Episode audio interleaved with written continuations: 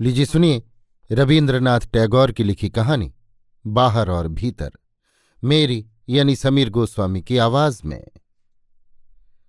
रसिक Bihari rice का लड़का है। इसी कारण वो जितना खर्च करना जानता है, उतना क्या, उसका चौथाई भी उसने कमाना नहीं सीखा। फल ये हुआ कि पुश्तैनी अमीरी घर छोड़कर उसे किसी आश्रय के ढूँढने की ज़रूरत जान पड़ी।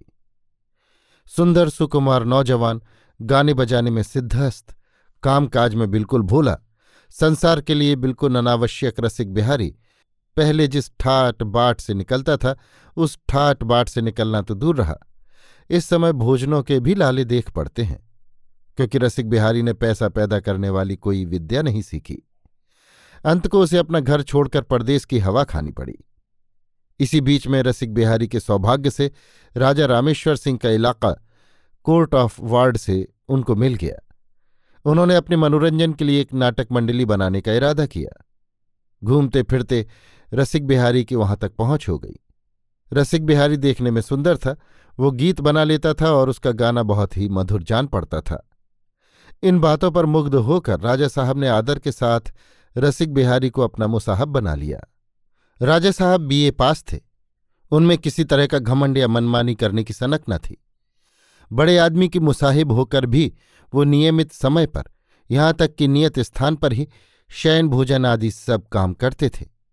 रसिक बिहारी का एक आकर उनके लिए नशे के समान हो गया था। रसिक का गाना सुनने में और उनके एक्टिंग की आलोचना करने में अक्सर रसोई ठंडी हो जाने लगी। सोने के समय में भी व्यतिक्रम होने लगा। दीवान साहब कहने लगे, राजा साहब के स्वभाव में अगर कोई दोष है तो रसिक बिहारी पर रीझ जाना ही है। रानी साहब स्वामी से रस भरे रूसने के भाव से कहती थीं, ना जाने कहाँ से ये बला आ चिमटी है। आप इसके फेर में पड़कर अपने शरीर को बर्बाद कर रहे हैं। ना जाने कब ये बला जाएगी? राजा साहब जवान स्त्री के मुख से ये बातें सुनकर मन में खुश होते थे, हँसते थे, सोचते थे, औरतें जिसे प्यार करती हैं, केवल उसी को जानती हैं। स्त्रियों के शास्त्र में ये बात नहीं लिखी है कि जगत के अनेक गुणी लोग भी आदर के पात्र हैं। जिसके साथ उनका गठबंधन हुआ है, वही गुणी है और उनका सारा आदर उसी के लिए है। स्वामी को भोजन के लिए आने में घंटे आध घंटे की देर होना असह्य है। लेकिन इसका कुछ ख्याल नहीं है कि स्वामी के आश्रित पुरुष को दूर कर देने से उसे भोजन नहीं मिलेगा। स्त्रियों का ये विवेकहीन पक्षपात दूषित हो सकता है, लेकिन राजा साहब उससे कुछ नाखुश नहीं हुए। इसके बाद वो कभी कभी रसिक बिहारी की अधिक बड़ाई करके रानी साहब को जलाते और मन ही मन खुश होते थे। ये राजा रानी की दिल लगी रसिक बिहारी के लिए हानिकारक हुई। रानी के विमुख होने से रसिक बिहारी के खाने पीने के प्रबंध में गड़बड़ होने लगी। रईसों के नौकर ऐसे आश्रित भले आदमियों के सदा खिलाफ रहते हैं। रानी का मुँह पाकर वे तरह तरह से रसिक बिहारी का अपमान करने लगे, उपेक्षा दिखाने लगे।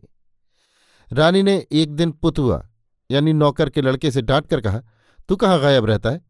काम के वक्त पता ही नहीं रहता। उसने कहा, सरकार राजा साहब के हुक्म से मुझे दिन भर रसिक बिहारी की ही सेवा में रहना पड़ता है। रानी ने कहा, तू भी बड़ा अहमक है। दिन भर वहाँ रहने की क्या ज़रूरत है? रोटी बनवा कर चला आया कर।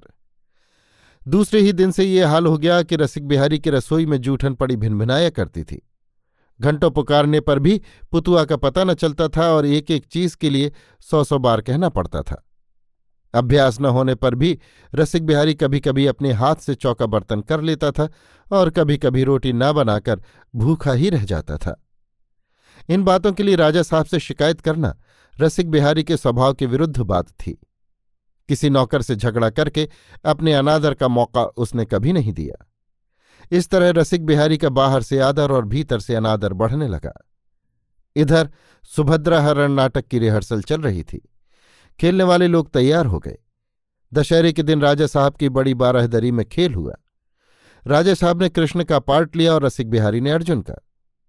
अर्जुन का जैसा गला है, वैसा ही रूप है। वाह वाह! कहकर दर्शक लोग प्रसन्नता प्रकट करने लगे। सहेची पर चिको में रानी साहब भी बैठी थीं। रात को राजा साहब ने आकर रानी से पूछा, कैसा नाटक हुआ? रानी ने कहा, रसिक बिहारी तो खूब अर्जुन बना था। उसका चेहरा बड़े घर के लड़कों जैसा है और आवाज़ भी बड़ी अच्छी है। राजा ने दिल्लगी के तौर पर कहा, और मेरा चेहरा शायद धोबियों के जैसा है और आवाज़ भी बुरी है। तुम्हारी बात अलग है। कहकर रानी फिर रसिक बिहारी की चर्चा करने लगी। राजा साहब इससे भी अधिक जोश के शब्दों में रानी के आगे रसिक के गुण गा चुके हैं।